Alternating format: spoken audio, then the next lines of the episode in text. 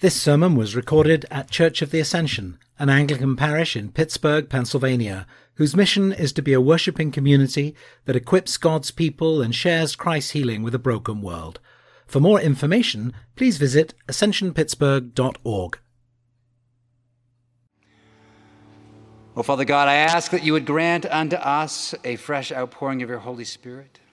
Lord, would you infuse us with your joy? Would your delight um, in us and in your church be manifest among us this day to the praise of your glory? Amen. Please be seated. Well, I am tempted to ask, are we having fun yet? That wasn't all that enthusiastic, but not bad. Um, I, I ask that question because, of course, today, in the ordination of two deacons and a priest, we are entering into something that's quite solemn, something that is quite serious, something that should not be entered into uh, recklessly in any way, shape, or form. So there's a solemnity to what we are doing, but there is a joy to what we are doing. It is always it is always a reminder and a proclamation of the presence of, the God, of God in His church through Jesus Christ and by the power of the Holy Spirit that people offer themselves for ordination and that the church ordains them. It is a reminder that the mission of the gospel, regardless of what people might think, the mission of the gospel is not dead it is still alive. The mission of the church continues. Today is a solemn day, but of course it's a joyful day. And on this solemn and joyful day, sort of my job in some senses to, is to communicate some things to Wes and to Mike and to Greg that I think are important. And there are a lot of things that were read in our scriptures about sort of managing your household well and being ready and set to go. And all of those things are good things. They are in the scriptures. Heed them and pay attention. But as I was preparing for today, I asked myself, what is the most important thing?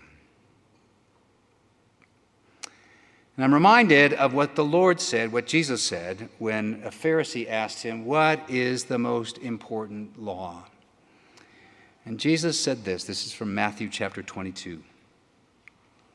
You shall love the Lord your God with all your heart and with all your soul and with all your mind. This is the first and great commandment, and the second is like it. You shall love your neighbor as yourself. On these two commandments depend all the law and the prophets. And I would suggest to you, Wes and Mike and Greg, that all the law and the prophets depend on these two commandments, but so does all of your ministry. All of your ministry depends on these two commandments. Love the Lord your God and love your neighbor as yourself. Well, Jesus begins and says, You shall love the Lord your God with all your heart and with all your soul and with all your mind. In another place, he mentions also all your strength. This is a love that is a whole person love. It is a love that is, comes from our hearts, our minds, our souls, our very bodies with our strength. God is asking us to love Him with all that we are. Well, what does it mean? How do we know? How do we show? How do we understand that we are loving God? Because sometimes there isn't an immediate sensation that we love God. He sometimes feels far away. Sometimes my affections are less than they should be. But Jesus says this in John chapter 14, 15. He says, Jesus says, If you love me, you will keep my commandments. Obviously, here, one of the demonstrations, one of the, one of the expressions of the fact that we love God is in the keeping of his commandments. Now, there is one way of hearing those words if you love me, you will keep my commandments. And that one way of hearing that is the keeping of his commandments, the good things that we do, um, is a demonstration or a proof of our love for God. It is in our obedience to God that we demonstrate that we love God. That is to say, our good behavior is the proof. Well, that's true, but it has a nuance or can be interpreted in a way that I think is problematic. if you love me, you will obey my commandments, could be heard as, if you loved me, you would obey my commandments. Um, which is in, sense, in the sense that saying, if you're not obeying my commandments, what is your problem anyway? Get it, get it together. It is fundamentally this difficult articulation. If you love me, you're going to obey my commandments. So, what are you going to do? And I don't think that this is the intent of what Jesus is saying here. Mostly because that construction, if you blank, you blank, understood in that sort of if you would you if you did this you would. Biblically that construction belongs to someone else.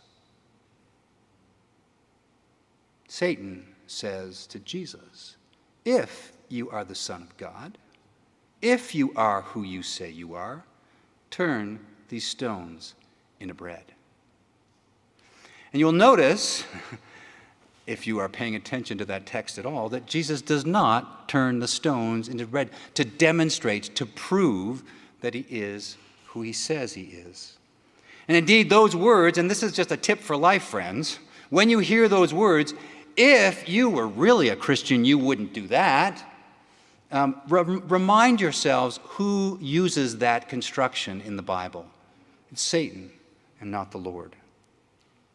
Our obedience to his commandment is not first the proof of our love of God. I think there's something else going on here. What if, instead of our obedience being the proof of our love to God, what if obedience to God is not the proof, but the fruit of our love of God? The sentence then, if you love me, you will obey, you will keep my commandments, becomes a promise.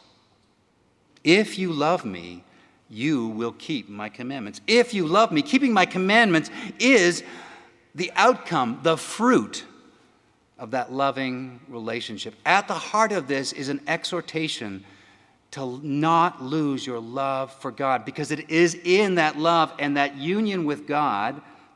I'll say something more that's, of course, initiated by Him, that the fruit of obeying and keeping His commandments comes forward. It is like Psalm 1 Blessed is the man who walks not in the counsel of the wicked, nor stands in the way of sinners, nor sits in the seat of scoffers, but his delight is in the law of the Lord. And on his law he meditates day and night. He is like a tree planted by streams of water that yield its fruit in its season, and its leaf does not wither. All that he does, in all that he does, he prospers. Here's this picture of being a tree that is rooted ultimately in the love of God, and then from that love drawing forth the fruit of keeping commandments. And Jesus uses a similar metaphor when he talks about vine and being the vine and, and, and us being the branches. The vine, as we all know, does not produce grapes to prove that it is grafted into the, the, the branch does not produce grapes to, to prove that it's grafted into the vine. The branch produces grapes because it is grafted into the vine. This is the reality of what Jesus is inviting us to a love that changes us, a love that, transform, that transforms us. Well, what do I need to do, you might ask? What do I need to do to love the Lord my God with all my heart, my soul, my mind, and my strength. Well, here might follow um, a strict exhortation to pay attention to your spiritual disciplines, to your prayer, your solitude, your Sabbath, your generosity, your community, and the list goes on. And yes, please do attend to those things.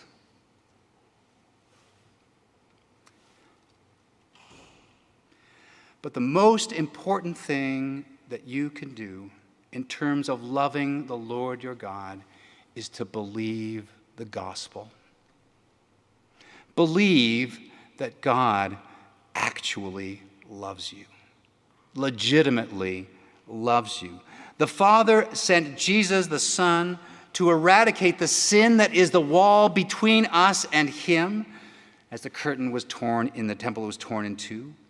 And He did this amazingly because he wants to know you. He wants to be with you, that you may enjoy him forever. That is the gospel. How shall you maintain your love for God? Remember the gospel, believe the gospel. It is so easy for us to forget the gospel that God loves us. I've spent many years doing one on one counseling work, often with Christian leaders who are burnt out, frazzled, and not even sure they know God, much less love Him anymore. And almost always, at the heart of the problem, is they've forgotten that God loves them and sent Jesus for them. Believe the gospel. Believe the gospel. And we love God ultimately in the end because, as, for, as John says in his first epistle, he first loved us.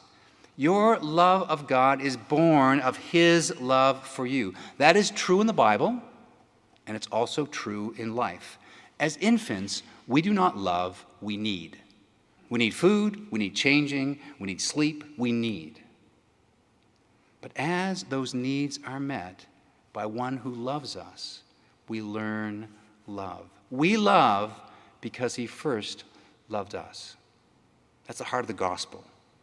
Um, we love in response to all of that. so love the Lord your God with all your heart and your soul and your mind and your strength because he loves you. Indeed, as Zephaniah says, and this is a remarkable thing, he exults over you with singing. Imagine that. I had a prayer time once, and I had this, um, it was a particularly rough moment in my, my life, and, and in, I was doing an imaginative prayer exercise, and I was on this, this, this pier that's in Burlington, Vermont, where I was living. And, there were, there, and Jesus was at the end of the pier.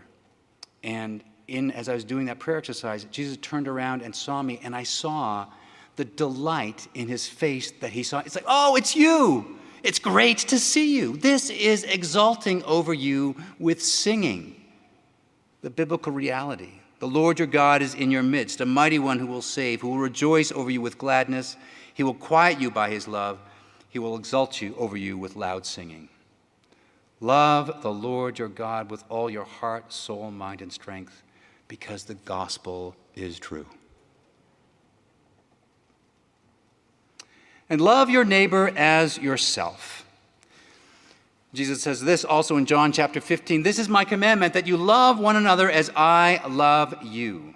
That you love one another. Well, what does it mean to love one another?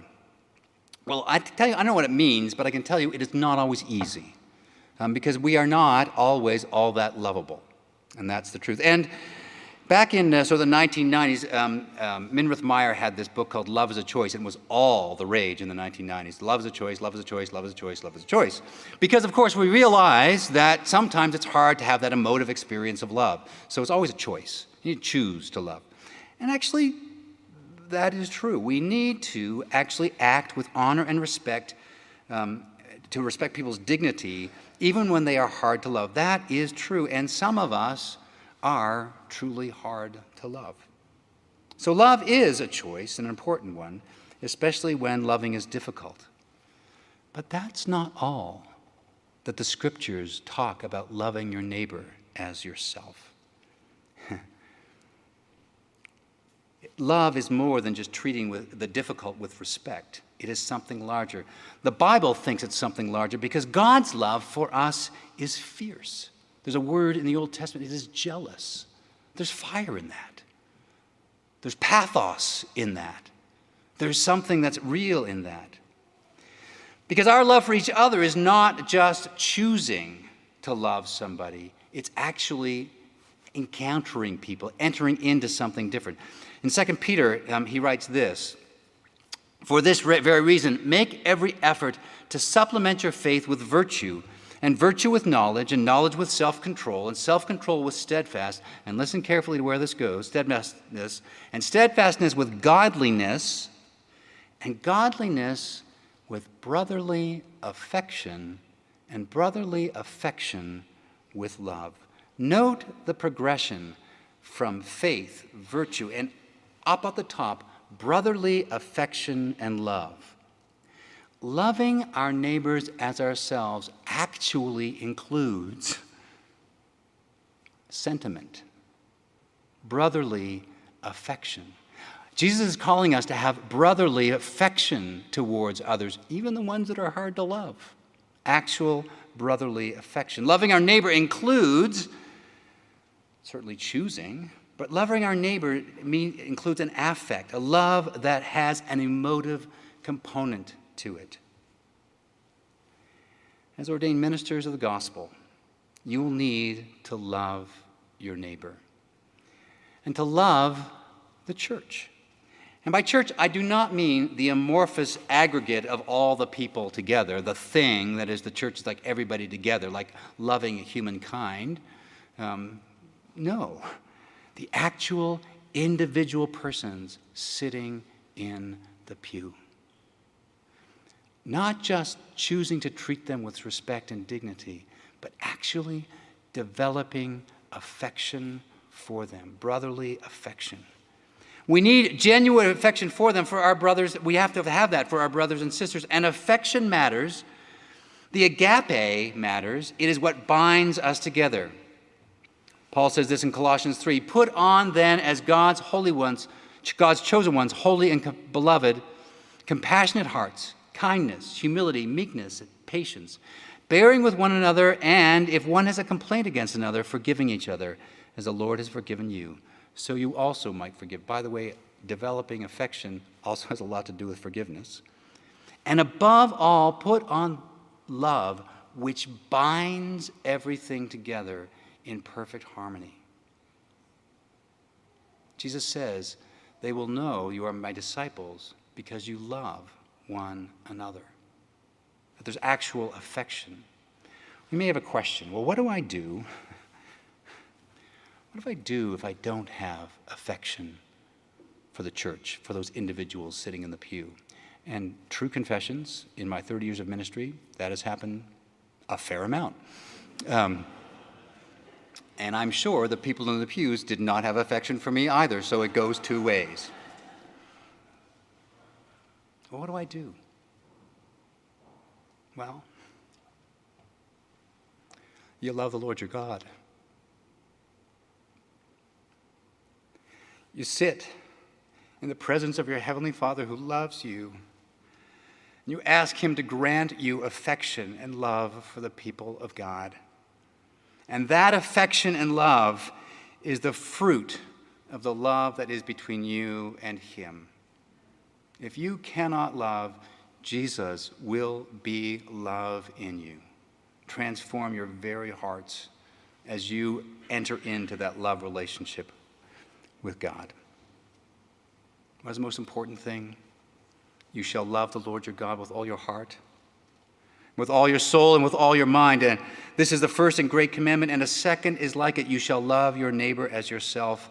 On these two commandments depend all the law and the prophets and your ministry. Will you pray with me? Well, Lord God, I ask that you would grant unto us, that you remind us, Lord, today of your gospel. You remind us all, not just Wes and Mike and Greg, but you remind us all that you are the Father who loves us, that sent your Son to bring us home to you because you delight in seeing us. You delight in knowing us.